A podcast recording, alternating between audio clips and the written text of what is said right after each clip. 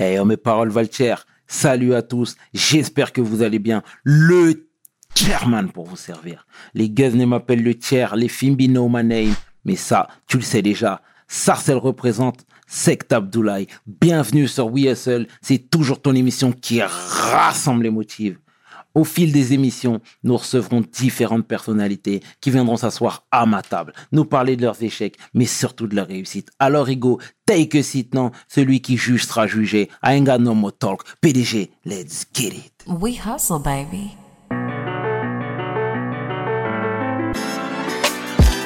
Le chairman. We hustle, baby. Le chairman. We hustle, baby. De retour sur WeSL. Mais aujourd'hui, je suis fier, honoré de recevoir un philanthrope, un entrepreneur, un islamologue, un homme de cœur. Celui qu'on ne présente plus, mais je vais le faire quand même. L'homme que l'on nomme Tariq Ramadan. Professeur, Bonjour, merci de votre invitation. Comment ça va? Ça va très bien. Ça va? Très bien, merci beaucoup. D'accord. Déjà, avant de commencer, est-ce qu'on peut se tutoyer? Bien sûr. D'accord. On est en famille ici, hmm. comme j'aime bien dire aux, différentes personnalités. Alors, tu es connu, tu es reconnu, mais la tradition veut que tu te présentes en quelques lignes, s'il te plaît. Eh bien, euh, pour ce qui me concerne, je suis né à Genève il y a bien longtemps et euh, j'ai fait toute ma scolarité à Genève. Je suis euh, et j'ai été euh, professeur d'études islamiques contemporaines dans différentes institutions. Je viens de terminer maintenant puisque j'ai terminé mon engagement à Oxford avec une retraite anticipée pour cause de maladie et donc voilà le, chemin académique euh, s'arrête un tout petit peu, mais à côté de ceci, eh bien, euh, j'ai écrit beaucoup, j'ai euh, essayé de traduire tout ce que je pensais en livres, et puis ben, j'ai cru comprendre qu'il y avait beaucoup d'engagement social et d'engagement solidaire et humain dans votre approche à vous, et eh bien c'est le même chemin que j'ai suivi. C'est exactement ça, et ça me fait plaisir une nouvelle fois que tu aies accepté l'invitation, sincèrement. Avant de développer sur toutes tes activités, je voudrais qu'on fasse un focus pour ta passion pour le football. voilà, grand, grand amateur de Je suis passionné de football également. Hmm. D'accord? Tu, peux me tu peux me parler de, ta, de ton amour pour ce sport-là?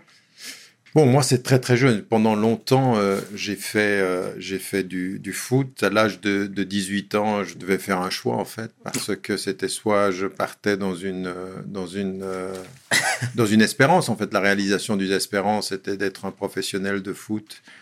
que j'ai, c'est une, c'est une, une, une, une espérance qui, depuis l'âge de 12 ans, 13 ans, euh, j'étais même dans des concours que j'avais pu euh, euh, gagner en étant très très jeune et, on me prévoyait un, avenir qui devait être celui d'un footballeur.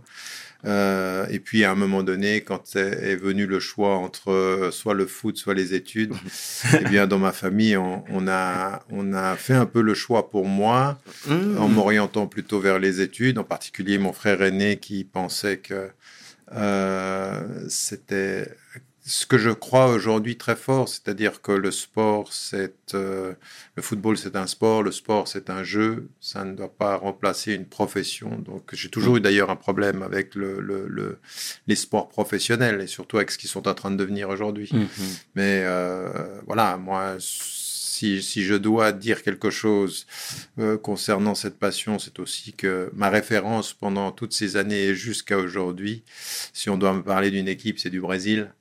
on doit me parler de maîtrise euh, euh, du ballon, c'est la technique euh, mhm. qu'ils ont au-delà de tous les autres.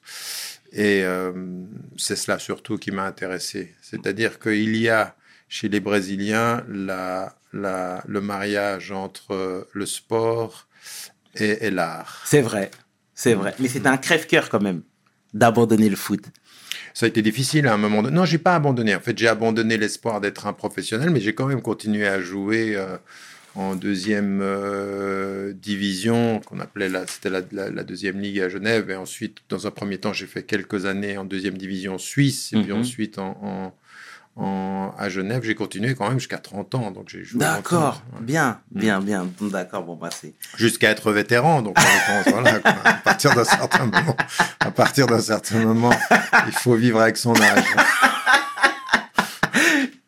C'est vrai, c'est vrai, c'est vrai. Mais là, je te vois toujours affûté, toujours bien. Ah, les apparences sont trompées. D'accord, d'accord. Euh, voilà. Euh, J'ai vu ici et là que tu disais que dans la fratrie de six enfants, tu n'étais pas le plus religieux. À quel moment la religion a pris une place, une place beaucoup plus importante dans ta vie? Euh, j'ai bon, j'ai d'abord eu une chance euh, énorme, c'est que je suis d'une famille extrêmement religieuse, Mhm. c'est-à-dire et, et ma mère et mon père euh, étaient des êtres qui étaient portés par la religion, par la spiritualité, par ces valeurs-là, et ils nous ont toujours, ils se sont toujours engagés, c'est-à-dire que leur exil même, qui a fait qu'à un moment donné euh, ils ont dû quitter l'Égypte parce qu'il y avait un dictateur et qu'eux étaient engagés dans une voie qui était d'opposition à la Mhm. dictature, a fait que euh, les, nous sommes six enfants. Il y en a deux qui sont nés en Égypte, deux qui sont nés en Syrie, deux qui sont nés en Suisse. Donc voilà, on s'est répartis euh, au niveau de, de- du, du- des pérégrinations de l'exil. Et à partir de là, euh, euh, quand moi je suis né à, à, à Genève, et pendant toutes les années, j'ai vu des parents qui étaient religieux, mais qui ne m'imposaient rien. Mhm. Et euh, donc je savais la, la, la spiritualité, le, le sens de, de la présence de Dieu, le, le mois du Ramadan qu'on jeûnait ensemble, et c'était très très familial.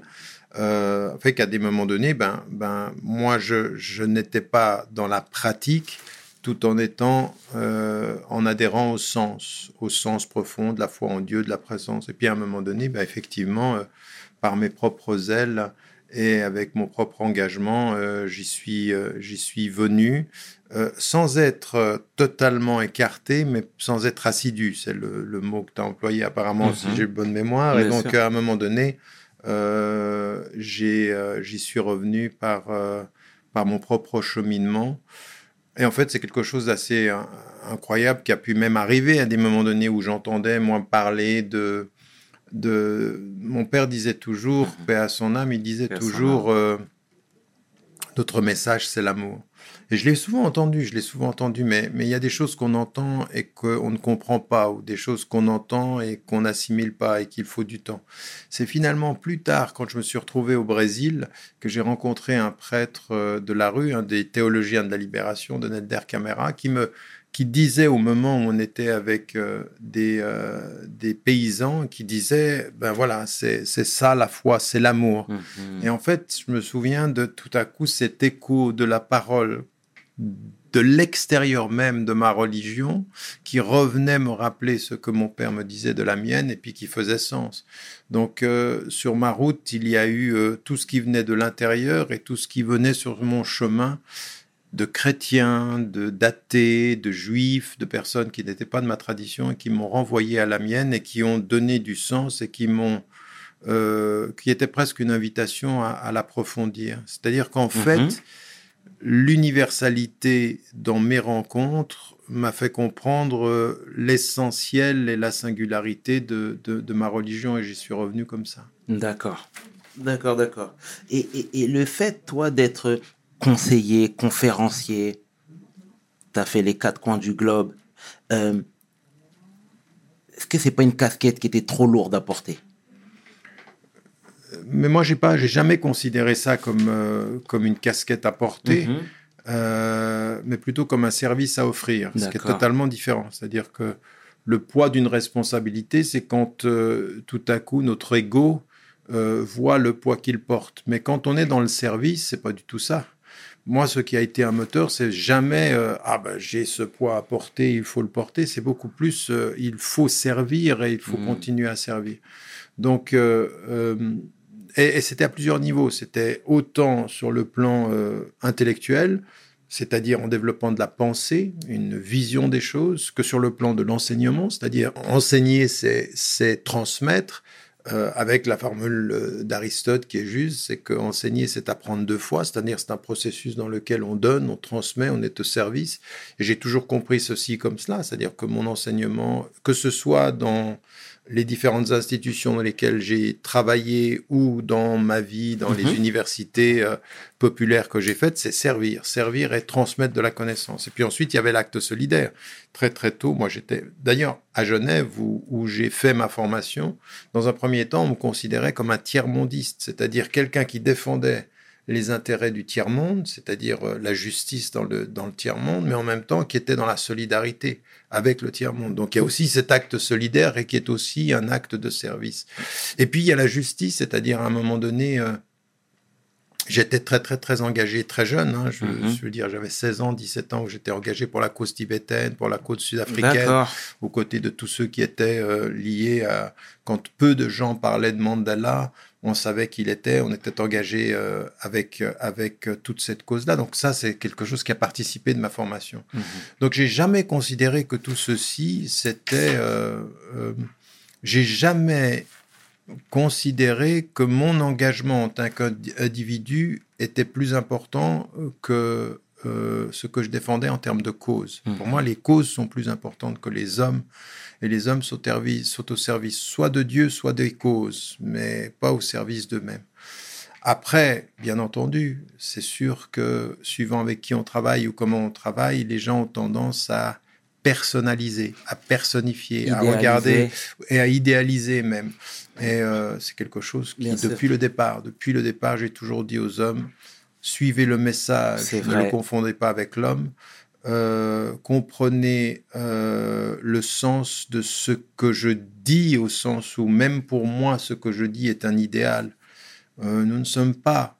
Il n'y a, il y a aucun homme qui est au niveau de l'idéal qu'il dessine. Il est lui-même en route. Mhm. Mais le proverbe chinois, qui est aussi très islamique et très universel, est vrai. Quand le sage montre la lune, les insensés regardent le doigt. Pour pas dire autre chose. Je sais pas quoi d'autre, en tout cas, le doigt, On ce qui devrait le montrer. Ouais. Parce que moi, j'ai assisté à une euh, conférence à l'époque à Sarcelles. Je sais pas Mm. si tu t'en souviens. Moi, à la fin de cette conférence, je me souviens, je, euh, je m'étais entretenu avec mon frère qui était présent également. Je lui ai dit, mais si Dieu m'appelle maintenant, je suis foutu. Tellement tu représentais la, personna- la personnification de la réussite presque. Hmm. Et est-ce que tu penses pas qu'il y en ait plein qui sont tombés dans le dans ce piège-là que tu avais déjà euh, et tu nous avais déjà mis en alerte par rapport à ça? Alors ça dépend, c'est-à-dire que euh, il faut il faut se il faut se méfier des apparences, Mm. comme je le disais tout à l'heure, Mm. Euh, parce qu'en fait, au bout du compte, au bout du compte, il faut se poser la question. Il y a il y a cinq fois par jour pour les musulmans quelque chose de, de tout à fait singulier. Cinq fois par jour, avant même d'avoir ce rendez-vous avec le divin, il y a dans l'appel à la prière cette formule qui dit venez au succès. Et le falah, c'est le succès. Et euh, venir au succès, il faut s'arrêter un instant. Mais qu'est-ce que c'est que le succès? Le succès, est-ce que c'est de réussir sa vie euh, au niveau financier, au niveau professionnel, au niveau humain? Ou est-ce que le succès, c'est en toutes circonstances, sur le chemin le plus rocailleux qui soit, sur le chemin le plus difficile, le chemin le plus euh, sinueux qui soit, réussir à garder sa ligne et à comprendre une chose, c'est que si nous ne sommes pas parfaits, le succès, ce sera à un moment donné de savoir gérer nos imperfections. Mais gérer nos imperfections, ça, veut pas d'évi- ça ne veut pas dire de les éviter, c'est-à-dire de se relever quand elles nous touchent, de se relever quand on tombe. Et le succès, c'est ça. Le succès, ce n'est pas une vie sans échec. Le succès, c'est de se relever de ses échecs. C'est vrai. C'est-à-dire de comprendre, et c'est pour ça que c'est comme ça qu'on comprend cette formule qui est tout à fait étonnante dans la tradition spirituelle et qu'on retrouve dans le christianisme et qu'on retrouve dans le judaïsme et qu'on retrouve dans toutes les traditions spirituelles, c'est que ceux qui sont les plus élevés spirituellement, ce sont ceux qui sont le plus mis à l'épreuve. Mais alors comment ça? C'est-à-dire quelqu'un qui bah, qu'on regarde même, je veux dire, dans l'histoire de Moïse ou qu'on histoire dans l'histoire de Jésus, dans la tradition juive, dans la tradition chrétienne, dans la tradition musulmane, dans ce qu'a vécu même le Bouddha, ils ont été face à l'épreuve et pourtant ils sont élus. Quel est le rapport entre le succès de l'élu et l'épreuve perçue comme un échec Eh bien, c'est exactement ceci. C'est-à-dire que le succès, ça n'est pas d'éviter l'épreuve ou l'échec, c'est d'en faire quelque chose. C'est de garder sa ligne, c'est de Mhm. revenir. C'est de raison pour laquelle même la demande de pardon à, à Dieu dans les traditions, c'est revenir à lui, c'est-à-dire de considérer qu'on a pu. euh, Et donc c'est cela qui est l'enseignement le plus important. Peut-être que moi j'ai écrit plus d'une trentaine de livres Mhm. Et, et ma, et ma, ma vie maintenant est un de ces livres pour ceux qui nous écoutent là maintenant Bien et sûr. de comprendre une chose, c'est-à-dire que qu'est-ce qui ressort du livre de cette vie? Eh bien, qu'on chemine à un moment donné, qu'on a les apparences d'un succès social, puis ensuite on a les apparences d'une chute sociale, mais qui pourrait être, elle, le succès spirituel que personne ne voyait. En d'autres termes, c'est qu'est-ce que, veut- qu'est-ce que cela veut dire que les apparences sont trompeuses? C'est que vous pouvez être dans le suc- succès social et peut-être dans la chute spirituelle, et dans la chute sociale et peut-être dans l'élévation spirituelle. Et c'est ça qu'il faut comprendre, c'est-à-dire que euh, le succès, c'est ça. Le succès, ça n'est pas le non-échec ou ce n'est pas la non-épreuve, c'est comment on se relève. D'accord. En tout cas, le message est, le message est passé. Euh, professeur, est-ce que tu es conscient à quel point tu as changé la vie de certaines personnes? De par tes conseils avisés Moi, moi j'ai changé la vie de personne, moi. Si. changé- non, non, j'ai changé la vie de personne. Mhm. Moi, j'ai. Voilà. Tu, tu vois, c'est intéressant parce que quand on se dit tu as changé la vie de quelqu'un, tu peux penser qu'à un moment donné, ben, c'est toi qui portes ceci. Non. Dans ma vie, ce que j'ai toujours considéré, je n'étais qu'un instrument. Il se trouve que je ne crois pas au hasard, Mhm. mais je crois au signe du divin. Et qu'à partir d'un certain moment, quand Dieu décide qu'un être peut être l'instrument de l'éveil de quelqu'un ou du fait que quelqu'un se relè- relève. Par exemple, moi j'ai rencontré euh, euh, dans ma vie des, des, des êtres humains qui sont partis extrêmement loin et que Dieu m'a mis là à un moment donné de leur vie pour qu'ils se relèvent. Mais, mais Dieu, il, m'a aussi mis dans certaines situations où les personnes que j'aurais pu aider à relever sont tombées. Mhm. D'autres sont parties et d'autres sont mortes. Et c'est pour ça que je considère sur ce cheminement que l'instrument n'est pas la cause. Dieu est la cause et l'instrument est le moyen. Et donc à un moment donné, quand les gens disent oui, mais tu m'as apporté tellement, oui, tu as fait, je dis bah remercier le seul qui doit être remercié. Mhm. Et celui qui est, doit être remercié, c'est celui qui nous a mis ensemble là où nous nous retrouvons ensemble. Mhm. C'est-à-dire c'est le divin. L'homme n'est qu'un instrument. D'accord. Bon. Au moins, le message est passé. Euh, tragique épisode. Il y a eu le- la case prison dans tout ça. Est-ce que tu peux déjà nous dire, dans un premier temps, où en est l'affaire Euh, oui, je pense qu'il est important. On, on est en train de, de parvenir euh, ces jours à, à des choses particulièrement importantes. Mhm. Trois, peut-être trois informations qui peuvent intéresser euh, ceux qui nous suivent. La première, c'est que au vu de ce qui s'est passé en Suisse, euh, mes avocats ont demandé un classement eu égard aux mensonges euh, répétés et que confirme l'ensemble du dossier, euh, à une analyse d'un psychiatre internationalement reconnu qui met en évidence que il ne peut pas, on ne peut pas entrer dans une considération qui serait que la personne aurait été manipulée, c'est plutôt le contraire. Et puis surtout une chose qui est donc on est on est de ce point de vue-là sur un dossier suisse qui ne tient plus. Il faut aussi que les gens sachent que tout ce qu'ils ont entendu sur des dossiers ailleurs dans le monde, aux États-Unis ou ailleurs, il n'y a rien de tout ça. Mhm. En fait, il n'y a qu'un dossier français. Parce que la plaignante suisse, elle est en contact depuis plus de euh, 13 ans avec euh, les plaignantes françaises, donc elles se connaissent depuis longtemps, contrairement à ce qu'on a dit. Donc, euh, dans le dossier suisse, ce qui s'est passé à un moment donné, c'est euh, une perquisition qui a été demandée par euh, le procureur. Le procureur en Suisse équivaut au juge d'instruction en Mhm. France. Et là, on a découvert des choses tout à fait particulières, c'est-à-dire, effectivement, on savait déjà qu'il y avait eu des tractations financières euh, entre euh, un paparazzi est une des plaignantes. Elle voulait de l'argent pour un témoignage. Il n'était pas du tout question de viol, c'était pour détruire ma réputation. Ce paparazzi, c'est le même que celui qui est impliqué dans l'affaire Jérém Star. Euh, c'est Jean-Claude Elfassi euh, qui voulait de, de qui depuis longtemps veut me détruire. C'est un militant d'extrême droite, en même temps d'extrême droite israélienne, c'est-à-dire véritablement c'est quelqu'un qui dit que les euh, musulmans sont en train d'infester la France. On est, on est dans cette logique-là. Donc euh, voilà, il est impliqué là. Donc ça, par rapport à la Suisse, on est dans une situation où la Suisse a révélé des choses importantes. Et puis surtout, on se rend compte que un certain nombre de personnes qu'on savait être impliquées, c'est vrai de Caroline Forest, c'est vrai de euh, Alain Soral, sont dans le dossier et apparaissent. Donc on s'aperçoit qu'au-delà des femmes qui sont impliquées, il y a des gens autour qui les ont poussées. Maintenant, sur l'affaire française en tant que telle, ce qui vient de se passer très récemment, c'est que ce qu'on a essayé de construire euh, en termes de oui, ce sont cinq femmes qui disent la même chose et, et un psychiatre qui est venu pour euh, essayer de confirmer ceci.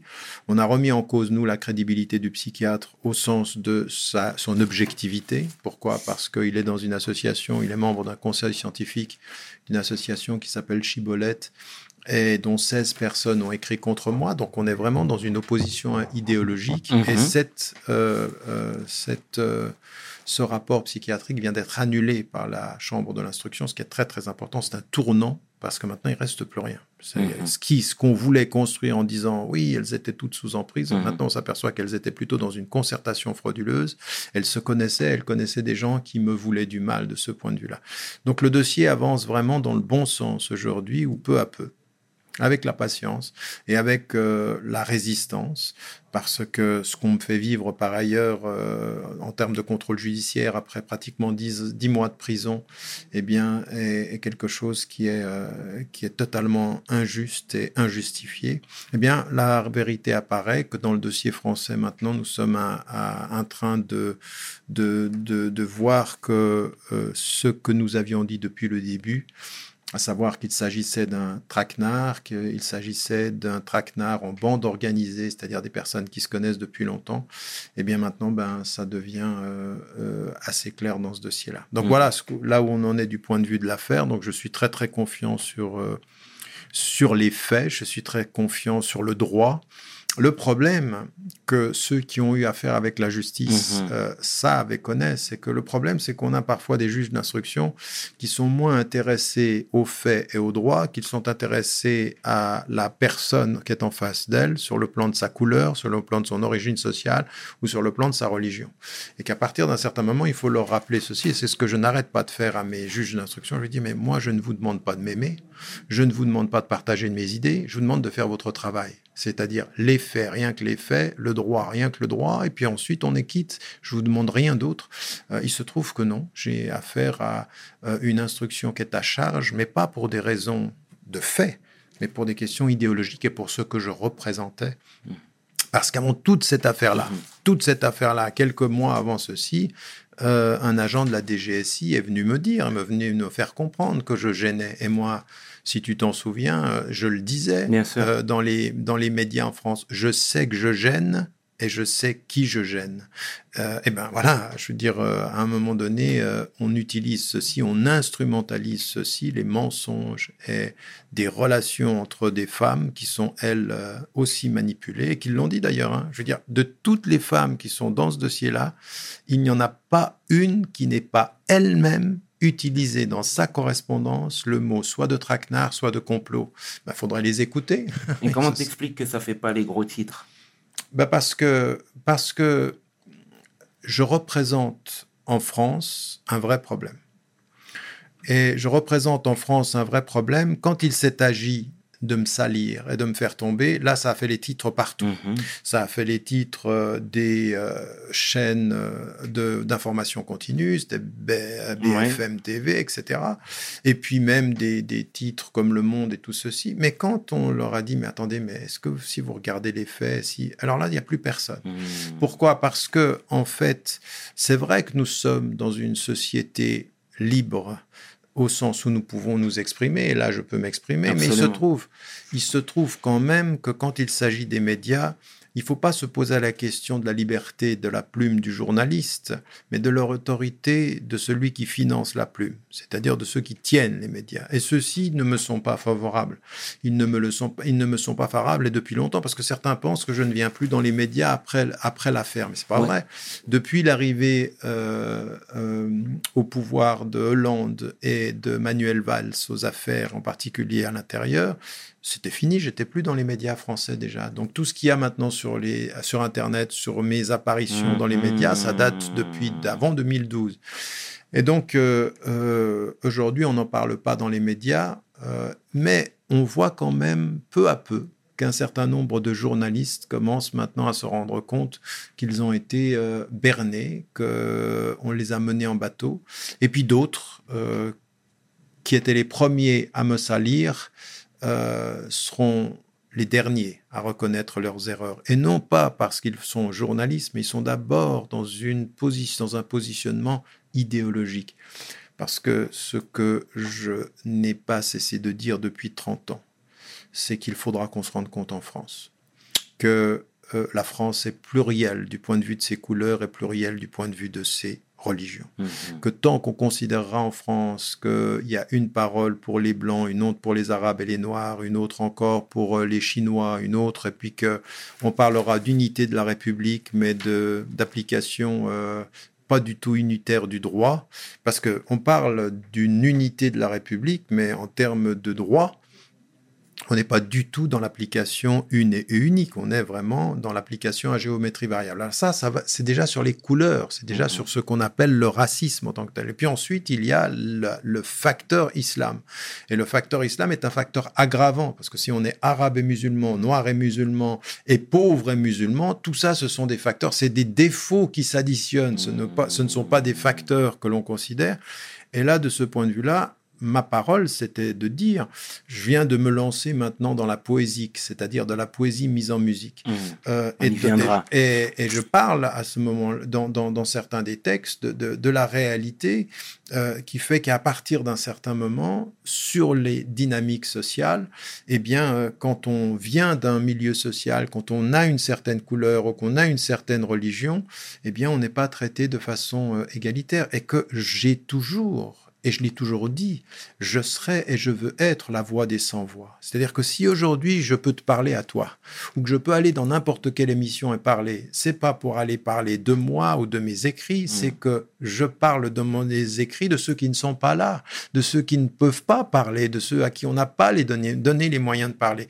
Et là, vous êtes gênant. Évidemment que tu deviens gênant quand tu dis ce qu'on n'a pas envie d'entendre, quand on leur dit, mais est-ce que vous allez entendre une fois que l'islam est une religion française, que les noirs sont français autant que les blancs et que finalement, euh, arrêtez de nous parler de séparatisme quand vous, vous avez créé toutes les frontières euh, symboliques qui font que vous vivez dans euh, vos espaces qui sont fermés et protégés quand vous laissez les autres être exposés et à la misère et à la drogue et à la violence. Ben, c'est de ça dont il faut parler. Mmh. Ce discours-là, il est beaucoup plus dangereux pour la société française aujourd'hui que tout le, le, discours des plus extrémistes. Mmh. Parce que celui-ci, il est censé la parole sensée aujourd'hui est devenue une parole dangereuse. J'ai lu ton livre, moi, ton dernier, ton, ton, dernier livre, pardon, et où tu disais que tes conditions en prison étaient déplorables. On t'a manqué de respect à plusieurs reprises. Tes droits ont été bafoués. Est-ce que déjà tu peux nous mettre en alerte ici euh, Oui, bon, te plaît? bon, déjà, mes conditions d'incarcération étaient, euh, étaient extrêmement euh, pénibles et problématiques. Et je suis en même temps conscient qu'il y a énormément de femmes et d'hommes qui sont en prison qui avaient encore des conditions pires que les miennes. Donc, euh, euh, pour ce qui me concerne, moi, je rentre en prison. Pratiquement personne savait sur la surface de la Terre, si ce n'est ma famille proche, et un certain nombre de mes collègues les plus rapprochés que j'étais atteint de la CEP, donc la sclérose en plaques. Je l'avais, je l'avais pas dit. Donc j'arrive euh, en prison, au-delà du choc carcéral, je ne connaissais pas moi, je ne connaissais, j'avais jamais vu de juge d'instruction de ma vie puisque j'ai jamais été condamné, j'ai jamais eu affaire à la justice. Et puis en plus, en l'espace de trois jours, le monde bascule et je me retrouve en prison en face euh, de, de gardiens. Euh, qui sont, euh, qui sont extrêmement euh, offensifs et extrêmement euh, irrespectueux pour certains d'entre eux. Alors, il y avait les deux. Il y a eu des très respectueux, puis il y en a qui ne l'étaient pas du tout. Il y en avait même parmi eux qui étaient racistes. Et donc, je me retrouve dans cette situation. Et immédiatement, j'entre dans une incarcération dont on me dit que je serai à l'isolement. Donc, pendant les neuf mois et demi de mon incarcération, je ne peux parler à personne, je ne vois personne, je suis euh, totalement isolé. Alors, on me dit évidemment c'est pour votre propre bien. Mais je veux dire, oui, mais si c'est pour mon propre bien, la, réalité, c'est que ce que je vois et ce que je vis, ça reste de l'isolement. En fait, mmh. je ne peux parler à personne et tout ceci, donc je n'avais accès à rien. Donc, je suis resté pendant plus de un mois et demi à, à Fleury-Mérogis. Et puis ensuite, je me suis retrouvé à Fresnes dans l'unité carcérale, l'unité hospitalière. Euh, et puis voilà, j'étais avec ceci, avec euh, des problèmes de santé, des maux de tête, euh, des problèmes qui sont liés à ma Parce que effectivement il y a une conséquence immédiate entre la maladie et puis la pression psychologique qui fait que tout à coup j'arrivais plus à marcher, je tombais, donc on a dû me changer d'institution. Et puis euh, euh, j'ai rencontré des, hommes et des femmes dont certains étaient extrêmement respectables je rappelle d'ailleurs que quand j'étais dans l'unité carcérale à, Fresnes, j'ai rencontré un directeur et puis le responsable, un commissaire euh, euh, qui était euh, de ce point de vue-là très respectueux, mais j'en ai rencontré qui étaient extrêmement irrespectueux, extrêmement violents verbalement, euh, euh, dans leur attitude d'humiliation. et ils voulaient me faire comprendre que, que mmh. je, je, veux dire, je me suis retrouvé à un moment donné par terre sans pouvoir me relever à cause de la CEP et avec un gardien qui me dit, qui me regarde et qui bouge pas. Je lui dis, mais vous allez me laisser là comme ça longtemps? Ça faisait déjà pratiquement deux heures que j'étais euh, par terre. Et je lui dis, mais bah, je veux dire, le droit vous impose d'aider euh, la personne qui est par terre. Il dit, non, euh, le droit, c'est pas marqué dans la loi, Monsieur Ramadan, que Monsieur Ramadan est malade. Et donc, il me laisse comme ceci, avec, euh, avec il vous dit, vous n'êtes pas dans un hôtel, etc. C'était des, humiliations comme ceci qui, euh, qui font qu'à un moment donné, on se rend compte que, que le système carcéral n'est pas un système de, de, réinsertion, c'est un, un, système de destruction, c'est-à-dire que le, le, ça vous détruit encore davantage, et donc faut être solide euh, pour pouvoir s'en sortir indemne. Euh, ça a été, ça a été, oui, j'ai eu des moments extrêmement difficiles, mmh. euh, certaines, certains moments de grande solitude, de moments de grande douleur physique, parce que j'en suis sorti finalement aussi euh, avec un déambulateur, je pouvais plus marcher. Et donc c'est par le travail avec des kinés, avec un travail très régulier que j'ai pu bien des mois plus tard, et eh bien retrouver une certaine mobilité. Et tu n'as pas hésité également à tirer à boulet rouge sur Yacine Bouzrou? Alors c'est un peu, euh, j'ai par rapport à, mon précédent euh, conseil, ce que j'ai dit, c'est simplement les faits. C'est-à-dire que euh, moi, il est venu se présenter à moi, moi je ne l'ai pas cherché. C'est-à-dire qu'il a fait en sorte que je l'appelle par des voix de personnes qui me mhm. connaissaient. Moi, je ne le connaissais pas, je n'avais jamais entendu parler de lui. Et donc, on s'était vu et, il m'a proposé une, une attitude dans la défense qui était de ne pas parler. Donc moi, je l'ai suivi.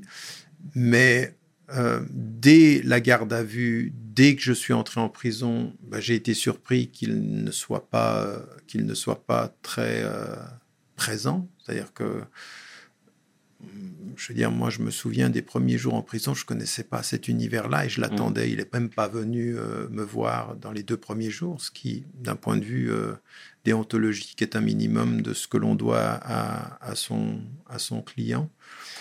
Et puis au-delà de ceci, il y a plein de choses. Il a, il n'a pas été euh, de tous les respects avec ma propre famille. Et moi, je ne le savais pas. Il faut savoir que quand j'entre en prison pendant pratiquement 46 jours, j'ai plus de contact avec personne.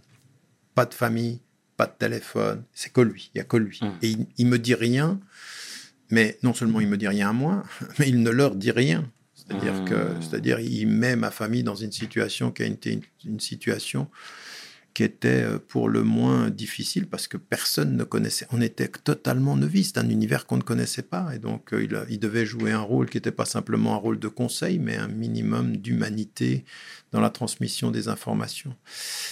Et donc, euh, à un moment donné, j'ai décidé, dès que j'ai pu entrer, de mettre fin. Mhm. Je suis très, très, très déçu de ses déclarations publiques après coup, parce qu'elles ne correspondent pas à la vérité. Et à cause de cela, j'ai saisi le conseil euh, de, de l'ordre, de la déontologie, et qui est intervenu euh, à son égard parce que il a dit des choses qui n'étaient non pas non qui étaient non seulement pas vraies, mais euh, qui ont été utilisées par par les parties, les avocats des plaignantes contre moi, disant que je l'aurais poussé à dire sur les plateaux ou, un, je dire, j'aurais eu une, agence de communication que j'ai jamais eue qui l'aurait poussé à dire que les plaignantes ont menti et il aurait refusé. Donc, s'il refusait de dire que les plaignantes ont menti, ça voudrait dire qu'elle disait la vérité. Donc, il, est en train de dire aujourd'hui, après avoir été mon avocat, qu'il considérait que ce que disaient les plaignantes euh, était la vérité, alors que moi, il m'a dit le contraire et qu'il le sait. Euh, donc, euh, à partir d'un certain moment, sans rentrer dans les détails, c'est le Conseil de l'ordre qui s'occupera et qui s'est occupé de, de, de, son cas et de ses propos. Mhm. Tu as également réglé tes, tes, comptes avec Camille Guillermet aussi. Tu rends coup pour coup, hein, j'ai l'impression que tu disais, voilà, tu as fait part de ton mécontentement, Camille Guillermet est la, vice-présidente. Elle est chargée de mon dossier avec deux autres euh, juges d'instruction, qui d'ailleurs deux ont changé depuis euh, dans le roulement. Euh, et ce que je regrette avec ma juge, c'est ce que je disais tout à l'heure. Il n'y aurait plus de dossier si on ne faisait que du droit et si on s'en tenait aux faits tellement les faits sont parlants et tellement les choses sont claires. Mais aussi, on est dans un positionnement idéologique, voire même peut-être un positionnement euh, personnel, qui est euh, véritablement, euh, à ce jour, je ne comprends pas que je ne puisse pas aller voir ma mère qui est malade et qu'on m'empêche de quitter la France. Je ne comprends pas que... Et ça a commencé extrêmement tôt, ça a commencé extrêmement tôt. Même le directeur de la prison, à un moment donné, sur une affaire de plaisanterie que je faisais avec un un, gardien sur un téléphone portable. Je lui dis, bah, donnez-moi un téléphone portable. C'était une plaisanterie hmm. qui a été compris comme telle par, euh, par le gardien d'ailleurs euh, et surtout par le directeur de la prison. Mais il y avait un autre gardien qui était, parce que les gardiens entre eux, ils se surveillent, donc ils se dénoncent parmi, etc. Ah, mais le, le directeur de la prison a dit, mais je savais que c'était une plaisanterie. Mais ce qui était naturellement considéré comme une plaisanterie a été considéré par la juge comme une volonté d'obtenir un téléphone portable pour pouvoir de la prison faire pression sur les plaignants. Vous voyez un tout petit mhm. peu dans quel mhm. délire nous sommes. Et ça, c'est à l'image. Ça, ce petit incident est à l'image de la façon dont cette instruction est menée. Donc, euh, moi, je ne rends pas coup pour sur coup. Ça m'intéresse pas d'être dans un rapport euh, d'adversité avec mes juges. Je ne demande qu'une seule chose. Vous avez décidé devant l'ordre de la République et dans un état de droit d'être juge, c'est-à-dire de juger par le droit, faites votre travail. Regardez les faits, jugez par le droit. Et si vous outrepassez le droit pour juger un homme parce que vous n'aimez pas ce qu'il pense, rappelez-vous que le droit de vous vous rappelle à vous que euh, le droit s'établit par ce, ce que sont les faits, non pas par ce que disent les pensées des personnes. On n'a également pas évité à te, à te jeter l'opprobre, mais euh, je pense à notamment Samir Larbi, mais tu prêtais pas attention. Toi, tu soulignais plutôt les personnes qui t'avaient fait du bien, comme Calypso, collègue à Oxford, etc. J'ai l'impression que pour toi, c'était beaucoup plus important de mettre en avant toutes les personnes qui t'ont fait du bien. Je pense notamment à ton épouse, à tes enfants qui se sont manifestés dès le premier jour. C'est tout à fait vrai. C'est-à-dire qu'il y a des personnes dans ce dossier euh, qui étaient totalement impliquées dans, dans ce traquenard. Euh, le soi-disant libre penseur qui est euh, moins penseur que emprisonné euh, dans, dans, ses délires personnels, eh bien lui, il est totalement impliqué. Donc il a dit des choses, et, que ce soit Alain Soral, que ce soit plein de personnes ont été de ce point de vue-là extrêmement, euh, extrêmement impliquées. Alors on a deux solutions dans ma situation soit de se préoccuper et d'être miné par ceux qui nous portent préjudice et qui nous attaquent et qui mentent, et puis euh, qui, en, plus de cela, portent un jugement moral. C'est-à-dire qu'il y en a, c'était une aubaine. C'est-à-dire, euh, ne m'ayant pas, ne m'ayant pas, n'ayant pas pu m'atteindre au niveau de la la pensée au niveau de mon engagement, ben, ils allaient euh, m'atteindre différemment sur ma personne et sur la morale. Euh, ben voilà, je veux dire, ça, ça les regarde. Euh, ce qui me regarde Mhm. devant Dieu et devant ma famille, c'est l'aspect moral. Et, et de ceci, euh, je me relève et, et je remercie Dieu tous les jours de m'avoir fait passer par cette épreuve pour que je puisse marcher dans la lumière. Ça, c'est un élément. Puis ensuite, il y a tout le reste, c'est-à-dire que euh, que ce soit ma femme, que ce soit mes enfants, que ce soit ma maman avec laquelle j'étais en contact à partir, pardon, pendant 45 jours, j'ai pas eu de contact. Elle était même à l'hôpital quand je suis entré en prison. On n'a même pas voulu que je l'appelle parce que soi-disant on devait même vérifier que ma mère, qui avait Mmh. 85 ans, euh, était à l'hôpital. Donc ensuite à l'hôpital. euh, et puis mes frères, ma sœur, la famille plus large, déjà rien que ceci, pour un être de foi devant Dieu, pour un être, un humaniste dans le sens de l'humain, vous considérez la chance que vous avez par la qualité de ceux qui restent, pas par les défauts de ceux qui partent. Et que répondrais-tu, euh, professeur, aux opposants qui, qui ont dit par la suite, euh, euh, à la suite de ton affaire, pardon, que tu n'étais plus légitime et qu'il aurait fa- fallu mettre Annie à ta place? Ben, déjà, je, je- je leur dirais, prenez enseignement, Mhm. pardon, prenez enseignement euh, dans l'attitude de mon frère.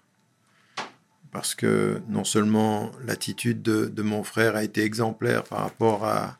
Parce que certains ont souvent voulu nous diviser, il a été, lui, euh, extrêmement clair dans son soutien, extrêmement clair dans son accompagnement, à la fois fraternel, mais à la fois même en comprenant le sens spirituel de l'épreuve. C'est-à-dire Mhm. que lui, il ne... il ne- il- c'était pas la fraternité avant la foi, c'était la foi qui donne son poids au sens de la fraternité et la fraternité qui oriente aussi euh, cette foi et qui lui donne euh, et son poids et sa lumière. Et donc il a toujours été là contre vent et marée et, et, euh, je lui sais gré de, de, de cette présence parce qu'elle a été importante quand euh, j'étais euh, en prison. Et lui, comme d'ailleurs euh, ma mère, parce qu'à un moment donné, quand, vous, quand, quand tu, tu vois, quand tu es en, en, en prison, quand tu en sors, tu te poses des questions. Est-ce que, est-ce que je vais qu'est-ce que je vais faire maintenant? Qu'est-ce que je vais dire en fait? Qu'est-ce que j'ai envie de dire? Parce que j'ai, j'ai, j'ai toujours su qu'il fallait que je continue à dire, mais qu'est-ce que j'ai envie de dire? Parce que quand on nous envoie une image de délégitimité, ça peut, ça peut, ça, ça peut nous atteindre et ça m'avait interpellé. J'en avais parlé à, à- à ma mère euh, et qui m'a dit mais mais tu continues et tu parles. Annie a eu la même attitude. Mhm. Euh, et, et- et tous ceux qui comprenaient ce qui était en train d'arriver avaient la même attitude. Maintenant, il en est d'autres euh, qui supposent que la légitimité à parler de la foi supposerait que l'on soit euh, parfait du point de vue euh, de l'humain, ce qui n'est pas vrai. Parce que s'il fallait mesurer la légitimité de parler avec le fait d'être parfait, aucun d'entre eux pourrait parler de ceux qui ont parlé. Parce que j'ai entendu des gens qui, sur les réseaux, disaient ben, il peut partir sur la montagne avec sa femme, il ferait mieux de se taire, il est plus légitimé Exactement, à parler du, du Coran. À, à cela, j'ai qu'une seule réponse. C'est j'ai rien à vous dire que le mot paix, parce que c'est ce que m'a enseigné le livre que vous enseignez. Mhm. Paix à ceux qui disent et qui font de telles déclarations. Paix, et puis que la paix vous accompagne. D'accord. Alaykoum salam. Ça veut dire que la paix vous accompagne au sens littéral. Bien. Voilà ce que je leur euh, réponds. Maintenant, euh, de mois à mois, je pense que je suis mille, fois plus légitime aujourd'hui à parler et du Coran et de la spiritualité et même de, de, de ce que j'ai pu à un moment donné dire de la vie du prophète, paix et bénédiction de Dieu soit sur lui, que je l'étais auparavant. Simplement, euh, je suis surpris de personnes qui parlent du monde de l'invisible et qui sont autant enchaînées aux apparences. Ça Mhm. m'inquiète pour eux. D'accord. Et, professeur, quand je te parlais de voilà de, fragilité, moi j'ai en tête l'échange avec Bourdin. Il y a quelques années, tu l'aurais pulvérisé. Voilà, là j'ai l'impression que il te, te faisait du rentre dedans, n'ayons pas peur des mots. Par rapport à ça. Qu'est-ce que tu en penses toi? Non, mais tu as, tu as raison, mais il faut, c'est deux choses différentes. C'est-à-dire qu'il m'a toujours, il m'est toujours rentré dedans. Oui, Moi, mais à l'époque, c'était ce petit jeu, vous étiez taquin, c'était pas pareil. Là, on sentait vraiment la violence. C'est vrai, mais ce que je voulais dire, c'est qu'on a toujours été dans, dans ce type de rapport-là, et moi, j'ai participé à cinq ou six de ces émissions. Mais dans les précédentes, le sujet n'était pas moi. Dans les précédentes, le sujet, c'était la question sociale, c'était la question politique. Tout à coup, eh bien, forcément, moi, j'arrive à cette émission fragilisé puisqu'on va parler de moi. Et que lui, il arrive, et il faut le dire aussi, c'est-à-dire que lui, avant que j'entre en prison, il m'a appelé quatre fois, il m'a dit, Tariq, c'est l'heure de parler. Et moi, comme j'avais cette stratégie avec Maître Bouzrou de ne pas parler, j'avais refusé quatre fois. Et à un moment donné, euh, quand je sors de prison, mon propre avocat de l'époque, Maître Marcini, me dit, Tariq, il va falloir parler. Puis finalement, on décide que je ne parlerai que quand sortira le livre, parce que le livre fera euh, référence, c'est-à-dire on parlera du livre. Et c'est pas exactement comme ça que ça s'est passé, c'est-à-dire qu'on n'a pas vraiment parlé du livre, on a parlé pas. de l'affaire, et lui, pas. lui, il a pris quatre minutes au départ de l'émission pour justifier Exactement, pourquoi, ouais. pour, pour- pour justifier pourquoi il me recevait. Un Et tout à traquenard coup- et- non, c'est-à-dire c'est un coup de com. C'est-à-dire que ce pourquoi ils l'ont réussi leur coup de com, puisque puisque Books, je ne sais pas combien ont, re- ont vu leur, euh, leur leur émission pendant toute la journée. Après, Mm. ils avaient des tables rondes autour de cette affaire-là. Et euh, euh, moi, j'y allais pour euh, dire ce qui était le contenu du livre. Et il y a deux choses qui se sont passées. La première des choses, c'est qu'il a été extrêmement offensif en déplaçant la question de l'affaire juridique vers la question morale. Et ça, c'était avec deux objectifs. D'une part, de m'attaquer sur le plan moral, c'était beaucoup plus euh, aisé que de regarder les faits sur le plan de la justice, d'autant plus que j'arrivais en disant, non mais attendez, la quatrième plaignante qui dit qu'elle a, qu'elle a été violée en bande organisée, je l'ai jamais rencontrée, j'étais aux États-Unis. Ah ça, il fallait pas parler de ça, c'était pas très important. Ce qui était important, c'est euh, la moralité et puis de salir mon image. Et ça, c'était pour atteindre quel public? Atteindre le public majoritairement euh, euh, musulman, pour que l'image de la crédibilité morale ou la crédibilité morale disparaisse. Donc il avait ce rôle-là. Et de ce point de vue, euh, ça explique son attitude. Mhm. euh, et puis la situation dans laquelle je me trouvais n'était pas du tout la même que si je parlais d'un autre sujet. Dernier élément, euh, qui euh, a, a apporté avec cette émission-là, c'est que je me suis rendu compte que le public euh, musulman, en entendant cette, euh, euh, émission, a retenu, lui, la caractéristique strictement morale. Et tout de suite après cette émission, il y a eu pratiquement un blackout euh, sur même l'accès au livre. C'est-à-dire que euh, la FNAC a refusé de le distribuer, Relais a refusé de le distribuer, on pouvait avoir le livre que sur les, les, les réseaux sociaux. Et donc, dans un pays de la liberté d'expression, on a fait deux émissions dans les jours qui ont suivi.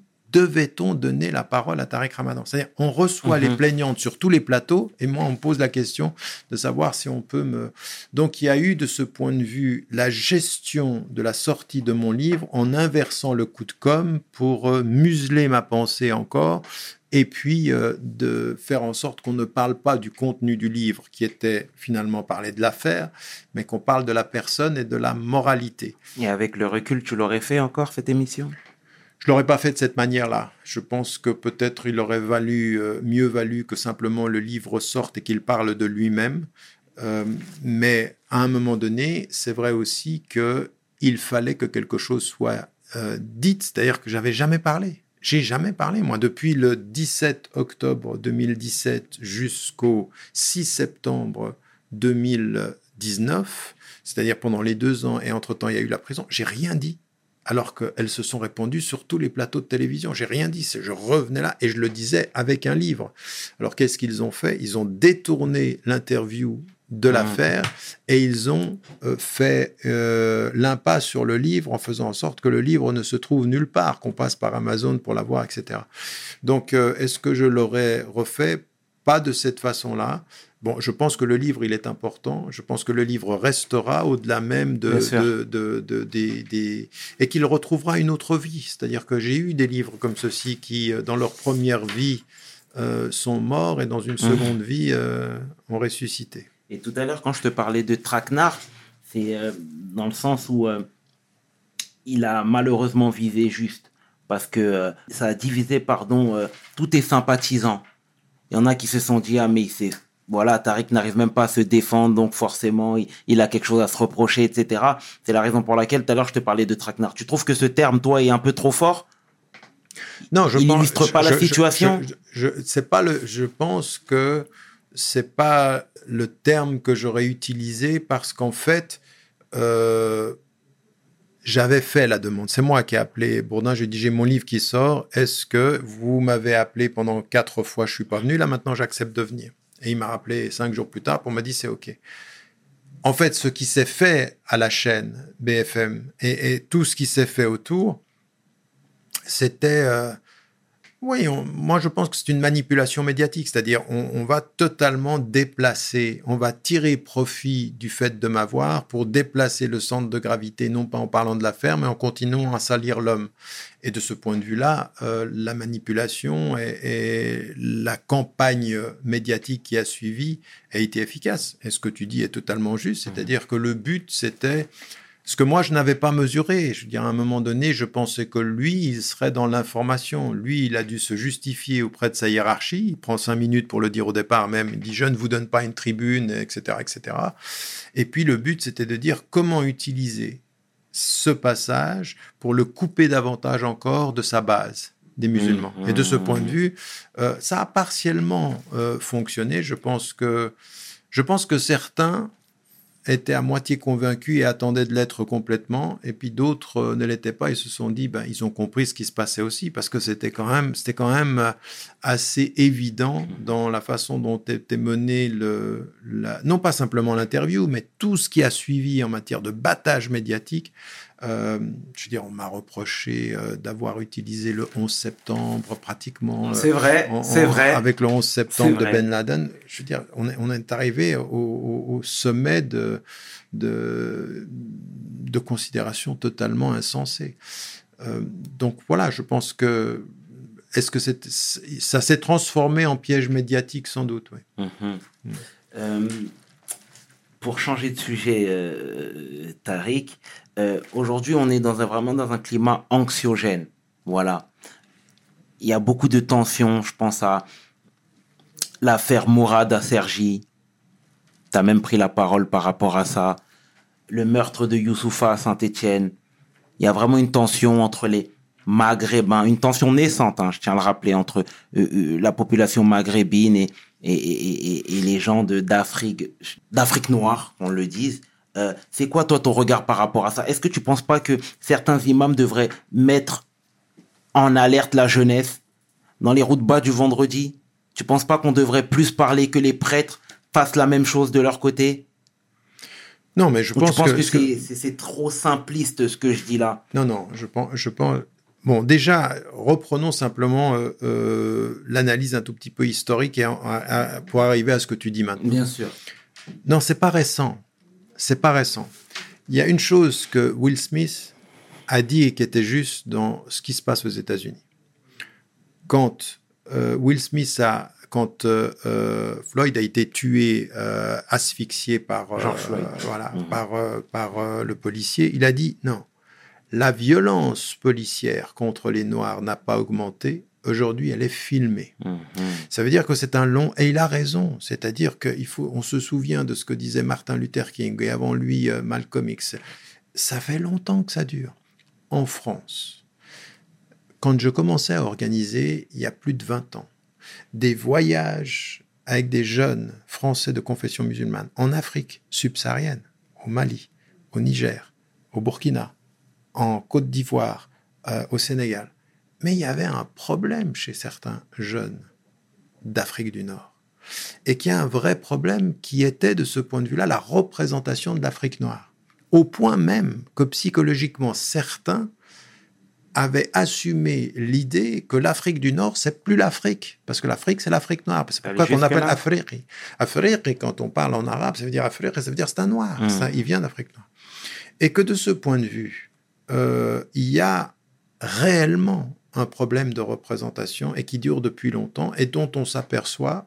Moi, je l'ai vécu et je moi, je suis, je viens d'un pays, l'Égypte, où le nord est plutôt arabe et le sud est plutôt euh, noir. Mhm. Et que il y avait vraiment des tensions. Je, veux dire, je l'ai vu dans ma propre famille. Moi, je suis intervenu auprès de ma tante quand j'étais jeune sur ce qu'elle disait sur euh, les Égyptiens du Sud, parce qu'elle considérait qu'ils étaient trop noirs. Donc, à ce- de ce, ce racisme-là, avant de dire ah ben c'est simplement des faits divers, il faut comprendre qu'il y a un vrai problème de représentation et que il y a eu en plus historiquement, alors dans mon, inter- dans mon dernier live, ma dernière intervention que Mhm. j'ai fait sur euh, sur les réseaux, la deuxième partie elle est sur cela. J'ai dit non mais attendez mais historiquement, mais regardez ce qui s'est passé. Il n'y a pas de théorie raciale structurée chez nos imams et nos savants. Mais il y a des considérations sur les relations sociales et jusqu'à la considération de l'esclavagisme qui sont des choses qu'il faut que nous reconnaissions non pas pour les confirmer mais pour les combattre. C'est-à-dire qu'à un moment donné, il faut regarder en disant mais c'est pas possible. Jusqu'à aujourd'hui, c'est-à-dire Mhm. qu'aujourd'hui, quand vous êtes asiatique, quand vous êtes népalais, quand vous êtes philippin, quand vous êtes euh, indien, quand vous êtes pakistanais, que vous travaillez dans certains euh, pays du Golfe, vous êtes en état euh, quasi d'esclavage quand vous êtes euh, euh, travailleur domestique et tout ceci. Et que ceci, ça n'est pas possible de l'accepter. Donc déjà, déjà, il ne faut pas réduire notre relation aux faits divers que les réseaux sociaux amplifient. Il faut partir aujourd'hui d'une vraie considération de deux choses l'une. Soit nous sommes pour les droits humains et nous sommes musulmanes et musulmans tous ensemble. Et qu'à partir de ces principes-là, nous développions une théorie claire sur l'égalité de toutes les couleurs, de toutes les langues et de tous les êtres humains, quel que soit leur statut social. Et que ça ne se discute pas. Mhm. Et c'est là que doit intervenir la parole des intellectuels, la parole des imams, la parole des prêtres, la parole de tous, parce qu'en même temps, nous, on dit ceci, mais on le sait aussi que dans la tradition chrétienne, euh, on a ce problème. Je veux dire, même dans ceux, les falachas d'Éthiopie qui étaient juifs et qui partaient en Israël, qu'on le- on leur faisait, on leur refaisait leur conversion parce qu'on considérait quand même qu'ils n'étaient pas tout à fait. euh, Je veux dire, il y a ce racisme-là, Mhm. il traverse tout le monde. Donc nous, de notre point de vue, il faut que de ce que- et, et moi, je le disais, mais de, ça fait 30 ans que je dis ça. Ça fait 30 ans que je dis, attendez, moi, ne me dites pas que dans la communauté musulmane, il n'y a pas des tentations antisémites. Oui, il y en a, avec des gens qui confondent notre résistance à l'oppression de l'État d'Israël avec euh, le judaïsme. Le judaïsme dans la tradition musulmane, c'est Ahl el-Kitab, ce sont les gens du livre. On ne les confond pas avec, euh, avec ceux qui sont les, féchi- les, fétichistes du, les fétichistes du sionisme actuel. Donc, il ne faut pas, il faut développer un discours qui soit clair. Donc, ce discours, il est clair, il est basé sur trois piliers.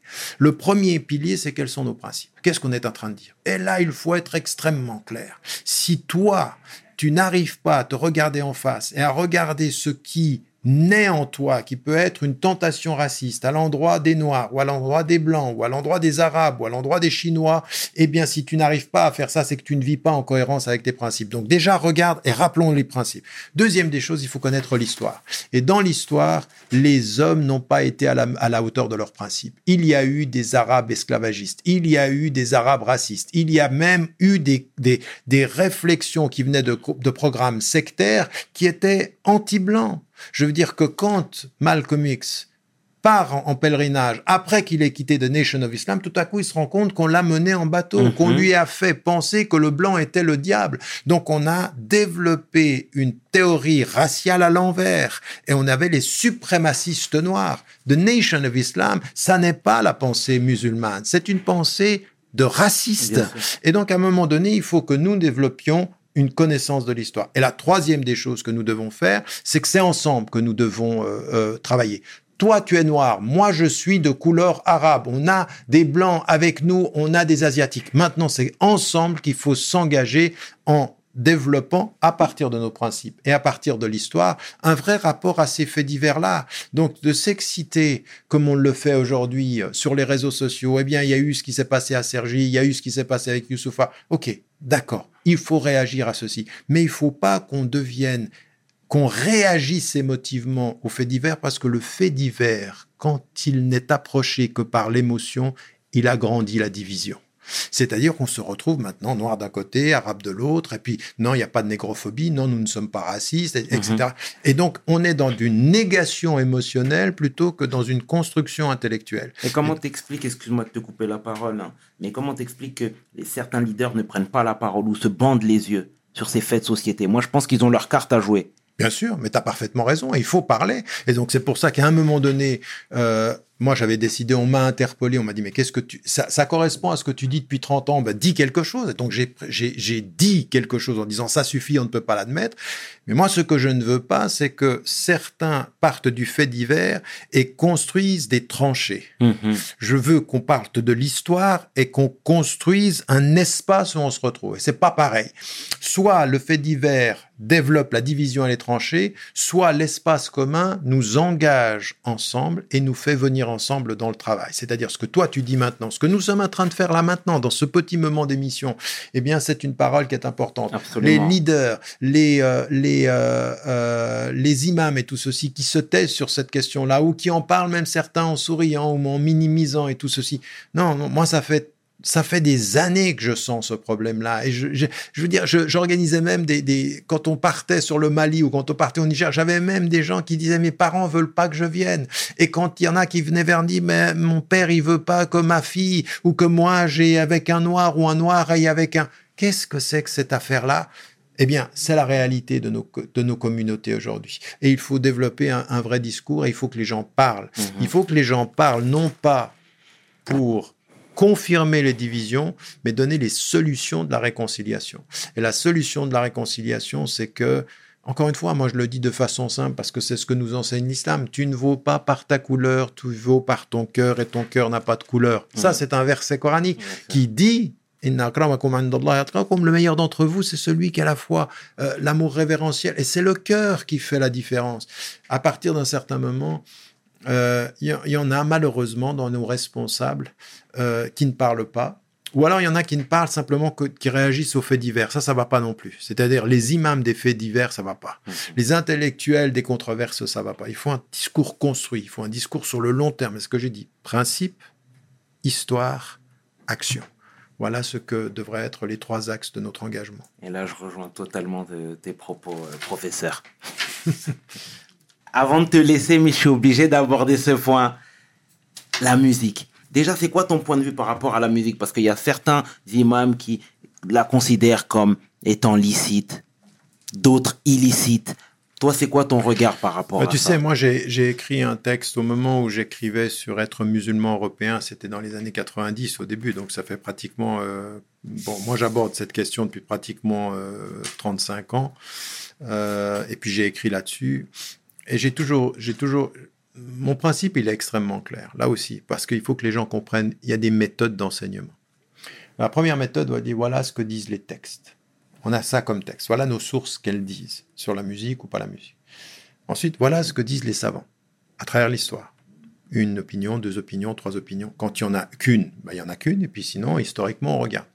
Ce qu'on trouve, c'est qu'on a de multiples opinions sur la musique, mais trois apparaissent comme essentielles. La première qui dit c'est totalement illicite, la deuxième dit les percussions et la voix c'est licite, et la troisième dit il n'y a aucun problème avec les instruments à la musique, à partir du moment où il faut considérer l'intention et du musicien et de ceux qui l'écoutent. Parce que il y a dans l'intention de certains musiciens le fait d'élever l'âme, et puis l'intention de celui qui écoute aussi d'être porté par ceci, et que cette musique ne nous fasse pas oublier l'essentiel, mais puisse nous y amener, soit par la musique, soit par les paroles. Et donc ma position par rapport à ça, ça a toujours été de dire, regardez, les textes sont là, il y a plusieurs interprétations, il y en a en tout cas une dizaine parmi les savants, mais il y en a trois, on peut les classer en trois grandes catégories, ce que j'ai fait comme travail de systématisation dans un livre qui s'appelle euh, Être musulman européen. Et puis, eh ben après, il faut se déterminer. Il y a certaines femmes, certains hommes qui décident que pour eux, la musique est illicite. Certes, ils n'écoutent pas de musique, mais ils ne peuvent pas dire que cette opinion est la seule islamique qui soit, parce qu'il y a une deuxième opinion qui dit ben, déjà rien que la voix est sans la musique. Alors il y en a, on a des chanteurs aujourd'hui qui n'utilisent plus de musique, euh, et puis de ce point de vue-là, c'est aussi islamique. Puis il y a une troisième catégorie qui dit ben, il n'y a absolument aucun problème d'utiliser que ce soit le violon, le piano. Euh, encore une fois, l'intention et puis el maqsad, c'est-à-dire la finalité de la production artistique. Eh bien, de ce point de vue, euh, euh, moi, c'est ma position. Mhm. Mais en même temps, je comprends qu'une femme ou un homme décide de prendre la première position, la deuxième. Et ce que j'aimerais qu'il soit dit, euh, et c'est ce que j'ai pu répéter également dans une de mes dernières interventions, c'est de dire aux jeunes hommes et aux jeunes femmes qui connaissent leur religion, ne dites pas très vite c'est haram, ne dites pas très vite c'est illicite. Comprenez que dans tous ces sujets-là, il y a plusieurs opinions et que vous ne les connaissez pas. Donc, les limites de votre connaissance ne vous permettent pas d'être les pires des juges. Donc, on ne peut pas, au nom de son, manque de connaissance, devenir, le juge des autres parce que plus la connaissance augmente et moins on se fait juge. Mhm. Et Tariq Ramadan, le slammer dans tout ça. Non, moi, c'est pas du slam, justement. J'ai essayé d'expliquer euh, quelle était euh, euh, mon approche par rapport à ceci. Moi, j'écris de la poésie depuis que j'ai l'âge de 14 ans. Mhm. J'ai toujours écrit de la poésie et puis, au gré de, mes, de mon évolution, j'ai pu rencontrer des personnes qui mettaient de cette poésie en musique et ça m'a toujours intéressé. Et donc, à partir de ce moment-là, je me suis dit, mais c'est un vieux projet, hein, ça date de plus, plus de 40 ans chez moi, ceci, qui s'est resté comme ceci. Il y a l'idée d'écrire un roman, que j'ai finalement écrit en 2017, euh, sans le publier encore, mais il est écrit. Mhm. Et puis par rapport à, à- à l'art, de dire, euh, j'ai toujours considéré qu'il y avait quelque chose qui était l'expression de l'intimité par le beau. Dieu est beau et il aime la beauté, nous dit la tradition prophétique. Et l'esthétique, la poésie, habillée par la musique, euh, est quelque chose de particulier. C'est pour ça que je l'appelle poésique et non pas Mhm. slam. Pourquoi? Parce que c'est de la poésie et qui va être habillée, et qui s'écrit avec l'idée qu'elle va être habillée par la musique et la musique se pense quand elle est portée par euh, la parole et ceux qui l'entendent, ceux qui peuvent l'écouter aujourd'hui puisque le premier recueil là aussi vous voyez toute la terminologie est pensée au, c'est pas un album de musique mais c'est un recueil de poèmes mis en musique, de poésie et donc avec cette idée que euh, il y a des choses qu'il faut continuer à dire qui sont portées par l'esthétique de la forme et qui gardent la puissance du fond, c'est-à-dire la puissance, par exemple, le texte euh, Qu'est-ce que vous croyez est lié à la colonisation, est lié aussi à cette idée, comme le- la colère et la haine par rapport à la société, comme euh, de quel droit par rapport à, à la société, des, à la situation des jeunes dans les cités. Et puis il y a d'autres textes sur la naissance, sur euh,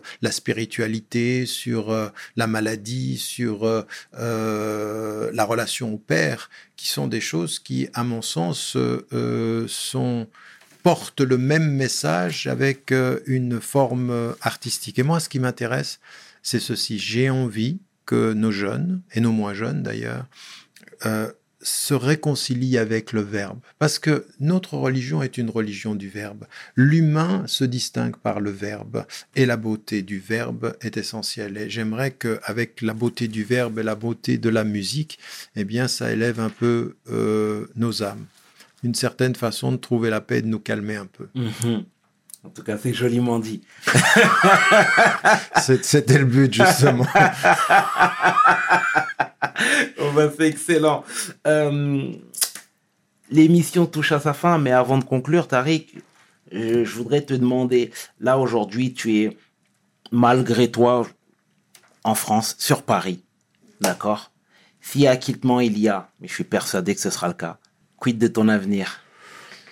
Ben écoute, je disais au départ, euh, maintenant je suis euh, depuis à la fin de ce mois, je serai euh, à la à la à la retraite. Je continue mm, mon engagement à servir et le message et l'humanité et la justice avec tout ce qu'on a décliné d'une certaine façon dans, dans cette émission. Mhm. Maintenant, je n'ai pas de, de particularité ou je n'ai pas d'enracinement géographique. Moi, j'appartiens plus à, à une vision du monde qu'à euh, un espace géographique. Et donc, je suis là, euh, mais je continuerai de toute façon. Aujourd'hui, on a monté un centre de formation qui s'appelle Shifa, la guérison au sens de la guérison pleine et entière.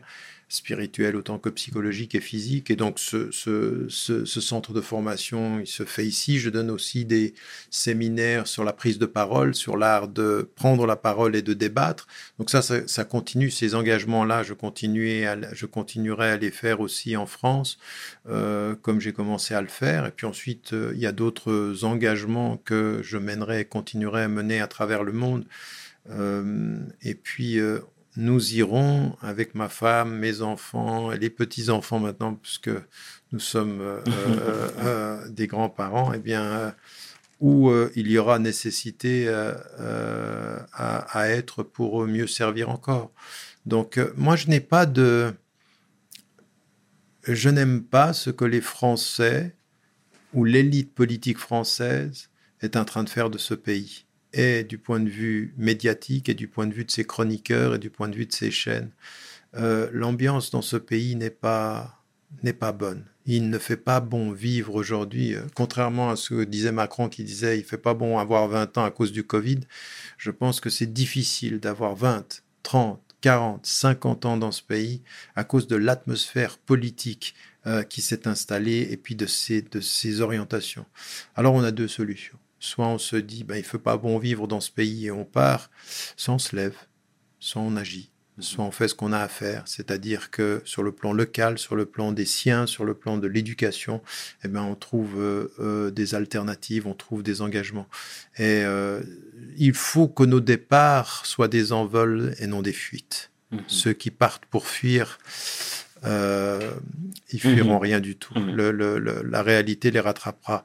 Mais si c'est un envol pour aller euh, ailleurs, euh, ben de toute façon, les envols, souvent, on sait, la nature nous apprend que les oiseaux partent souvent pour revenir. Mmh. Et puis, on sait aussi que ce que nous dit notre tradition, c'est que nous sommes à Dieu et nous retournons à lui. Donc, parfois, nous partons sans nous rendre compte que nous revenons.